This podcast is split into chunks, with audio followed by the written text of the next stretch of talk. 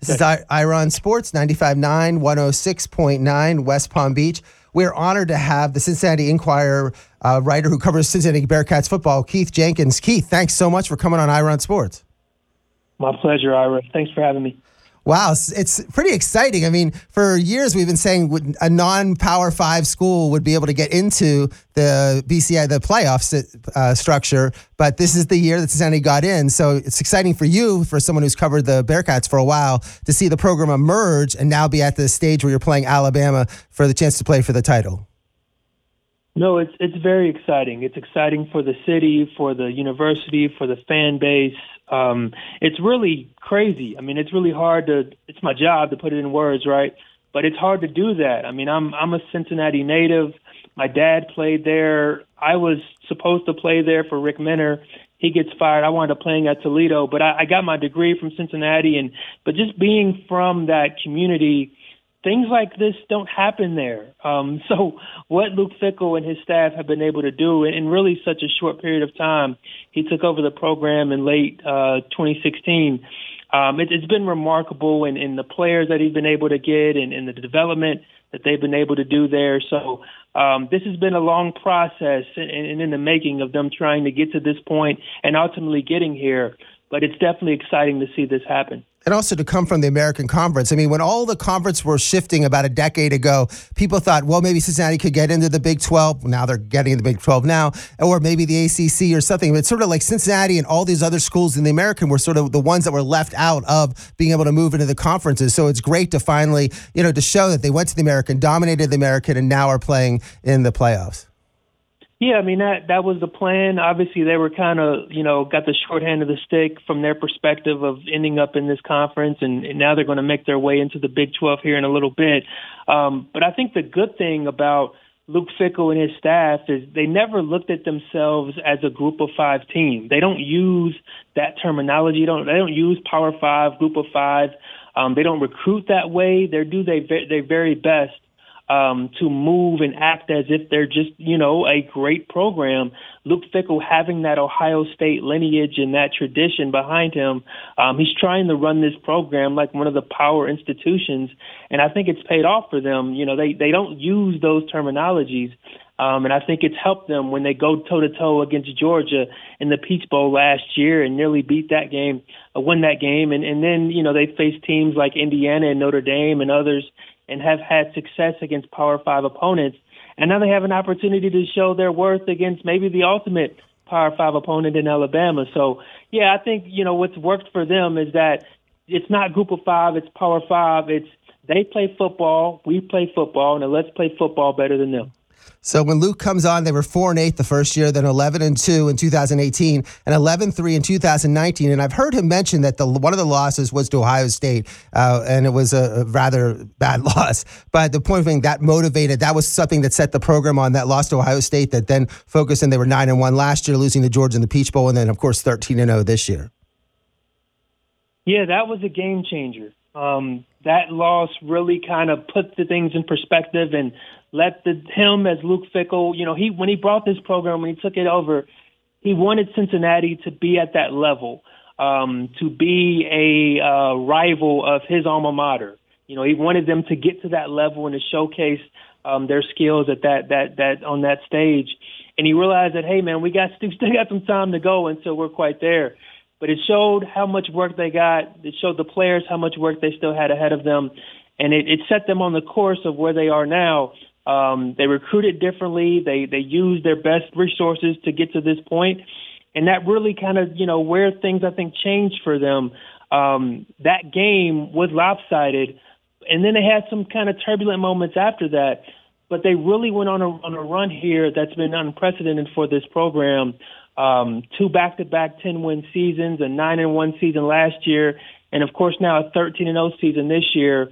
Um, the, the the most successful, not just from where they are in the college football playoff, but just from pure wins and losses, the most successful season in program history, the first 13 win program in, in season in program history. So it was that game that kind of said, okay, that's where we want to be. We're not quite there yet, but let's see what we can do to get there. And it really changed things. And the Peach Bowl game last year, I know Cincinnati was missing some players, Georgia was missing players. It wasn't, you know, again, it was one of the semifinal games, so there wasn't the intensity level that you see in some of the other into the into the playoff games.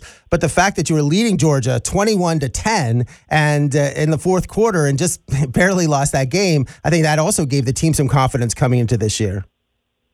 It has, it did. Um, they should have won that game they should have won that game. They were up big, and and I think if it wasn't for some clock management issues there, they probably would have. Um, but it showed that they can go toe to toe with one of the prime programs in the country. Um, it gave everyone confidence within the program that look, we're, what we're doing, we're doing the right things. You know, we're taking the right steps. The players that we have, we have the right team, we have the right guys, they have the right attitude, um, and it also gave them some momentum heading into this year it allowed them to to reach heights in the polls and um, show the country and the nation that they're a really good football team. And again, like it, it's it's not Power Five, Group of Five. They're not a good team for a Group of Five team. They're a good team regardless of, of Power Five, Group of Five affiliation. Um, so yeah, I mean that was a huge huge loss, um, but it it helped them understand that the steps that they've taken up to this point are the right steps and I put them in this position. And then this year, I mean, the wins against Miami, Murray State, Indiana, which is a little had a down year, but the, you everybody knew at Cincinnati in order to play in the playoff, they had to go undefeated, and then they had to go to Notre Dame and win at Notre Dame. And what a signature victory that was the 24-13 win against the Fighting Irish. Their only loss, their only loss of the year. So yeah, that was a big win. Again, I mean, you know, there was a lot that went into that Notre Dame game. Of course, defensive coordinator Marcus Freeman at the time, defensive coordinator, um, former Cincinnati defensive coordinator. There was just a lot of emotions um, surrounding that game, and uh, they walked into South Bend and, and left there with a victory. And again, it was another one of those confidence boosters, and none of those moments that showed, look, man, the steps that we're taking, they're paying off. They're working. They're the right steps and it was one of those huge building blocks that you know have ultimately led to what we're seeing um, with this program. So I mean, what Luke Fickell has done, it's it's it's been tremendous, and it's it's been you know fun watching it and, and, and watching this thing grow. Um, but they're not done yet, and, and they didn't come here to just enjoy the moment and just be happy to be here. They're coming here to win a football game, and and you know they got a week to do it and figure it out, um, and they got a tall task ahead of them. Um, but their first practice is on Monday, so we'll see how this thing shakes out. And then just to recap the season a little bit, there was those stretch of games against uh, after they beat UCF by like 25 or 35 points. The, the, Navy game was close, Tulane and Tulsa, and people saying, "Well, you know what's going on with it?" And then they then they settled back and started blowing the teams out again like they had done earlier in the year. But there was that little a patch in the middle in the middle of the season where they didn't play their best football. Yeah, I mean there was a patch. I think for them, they were learning what it meant to be the number two team in the country, the the number three team in the country, whatever they were at that point, and what that means for an opponent. You know, when you walk into someone else's stadium, it's their bowl game, it's their Super Bowl. It's you know this game right here means everything, and I think Cincinnati and Luke Fickell, they had to learn what all of this means, and and yeah, they should have blown out Navy, they should have blown out Tulane, or at least you know not struggled as much as they did in that game. Um, they should have blown out Tulsa um, on homecoming, but again, they they had to go through these um, these growing pains to kind of become the team that they ultimately are today.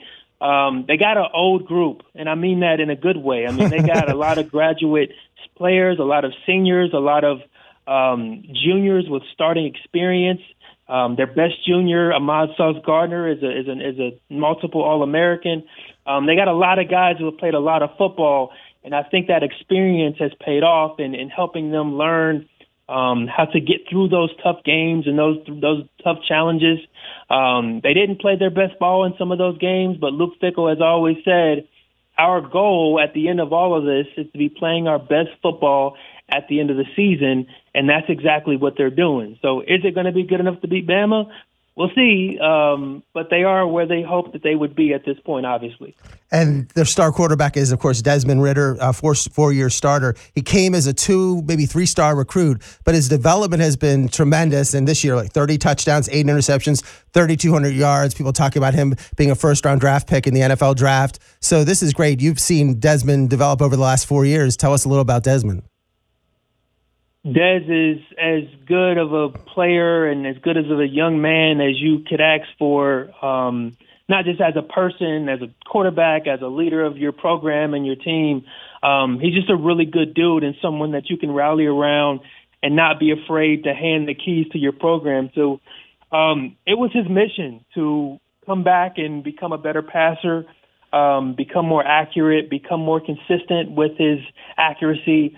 Um, and I think he's done that. Um, he's put in the work, he's put in the time and the effort to position himself um, into being a possible first round pick.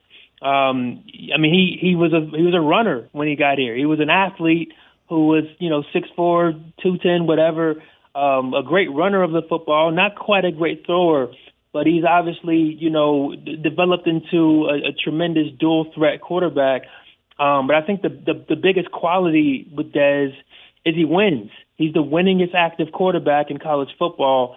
And it's it's not a coincidence that this thing turned around with him at the helm um, he is a tremendous leader, a tremendous winner, um, and some team at the next level is going to find that out pretty quickly. But um, his work ethic um, and his ability and his his desire to want to be great and want to be better and want to improve um, has led to the quarterback that you see today. And, and interesting is your running back, the running back at Cincinnati, Jerome Ford, started at Alabama, was there for two years, and now he's going to be competing on Friday against Alabama. So Jerome Ford, who averaged six yards a carry, and and it, when people, I think Desmond gets a lot of the press, but you look at uh, you look at Ford in terms of his stats and his numbers, and if you watch their games, he, he is tremendous. No, and I, and I think Jerome is is, a, is an example of. I think people need to understand this isn't just a group of five team playing over its head. They got legitimate dudes on this team, and Jerome Ford is one of those guys. You know, an Alabama former Alabama recruit, um, even started some games down there for Nick Saban. And look, it was just crowded. It was crowded down there. He was behind Najee Harris, and um, he was able to come to Cincinnati to get an opportunity to get on the field, and it's worked out for him. Um, he's a great young man, and he's obviously a tremendous, tremendous talent. Um, and he's he's provided a really crazy one-two punch in the backfield with he and Dez. It, it's it's really tough when they run that run pass option. You know, you don't really know who to defend because you know you key on Jerome and Dez will explode for a 50, 60, 70 yard gain um, because he's still lethal with his feet. And of course, Jerome is you know one of the strongest runners in college football um, and, and can can rattle off a 70, 80 yard run as well. So, and we saw that on the national stage against Georgia last year. But Jerome Ford is an elite runner, um, and and I'm sure he's he hasn't spoken yet since he's been down here um, in, in Dallas. He will, I'm sure, speak on the opportunity to, to face Nick Saban and, and his former players and his former team. Um, but yeah, it's exciting to see Jerome be success to find success at Cincinnati, and um, you know hopefully he can continue it against Bama. And on the defensive side, everyone thinks, well, Cincinnati can't stop Alabama. But I look at the American Conference and the and their uh, first team, and almost the entire team was this. I thought it was a, uh, a, typo. The entire first team on defense seems like to be the Cincinnati Bearcats. And of course, you mentioned Sauce Gardner, who everyone has going to the NFL first round. Also, I mean, Cincinnati might have two, possibly three first round NFL uh, draft choices on this team. But especially on the defensive side, Cincinnati is is tremendous. Yeah, their defense is legit. They have two All American corners. Um, but I think that the probably the the best thing about it, like I mentioned earlier, is just the experience. These guys have been playing together now for three plus seasons. Um, and, and largely, this is the unit, and I, I think he deserves some credit for this. You know, Marcus Freeman built this defense, um, but these guys have put in the work and become stronger, bigger, faster, more developed, and and have developed into what the group you hear you see today. Um, they're a tremendous unit, and they're consistent, um, and they they they work really hard to be great. And they've they've they've silenced a lot of offenses, not just this season, but in years past. Um, but yeah, I mean, guys like Ahmad Gardner, Coby Bryant, um, Darrian Beavers, who was a Butkus Award finalist um, as the, the one of the top linebackers in the country, and then a defensive line that's that's been playing for years, and edge rusher Myjai Sanders, who could possibly be a first, second round pick. So they got, you know, like I said, they got dudes on both sides of the ball um, who are guys who some of them weren't, you know, the four or five star recruits, but have developed into four or five star talented uh, NFL guys. So um, a lot of talent on both sides of the ball for the Bearcats. Well, Keith, I really appreciate you coming on Ira on Sports and giving us some information about the Bearcats. Um, also, one, one, final question. Luke Fickell, is this something? I mean, he is turned down. I mean, he did one interview with Notre Dame. There's been other jobs that have come up. Is this something where he might just say, look, I'm going to stay here. I'm going to be a Dabo Swinney. I'm just going to build Cincinnati into a powerhouse now that they're going to the Big 12? Or do do you see him maybe moving to somewhere else to another program? Well, you know, the Notre Dame job was interesting because I, I think that Luke Fickell has a short list, and I think that list has Notre Dame and Ohio State on it. Um, when the Notre Dame job opened, we were like, "Uh oh, this could be the one," and he said, "No, you know, I'm I'm good here." And I, I think what we're looking at is a guy who's an Ohio native, um, who's a very family-oriented guy. Um, his son is on the UC on, on the Cincinnati football team. Um, and his wife is happy here, and I think that's a big deal. When mom is happy, you know, you know, it's a good thing that she loves Cincinnati. So um, they're not far from home. Cincinnati is only an hour and a half, two hour drive from Columbus. Um, so he's able to, you know, stay in the Midwest where he's comfortable and where he's been spent his whole life. Um, so he's really happy with what he has here and what he's built. Um, and, and like you said, the Big 12 is on the horizon. So it's only going to get bigger and bigger as this thing continues to grow. Look, Oklahoma was open, USC was open, LSU was open, Notre Dame was open, and he decided to stay here. And I think that that says uh, a lot about who he is and, and what he's looking for.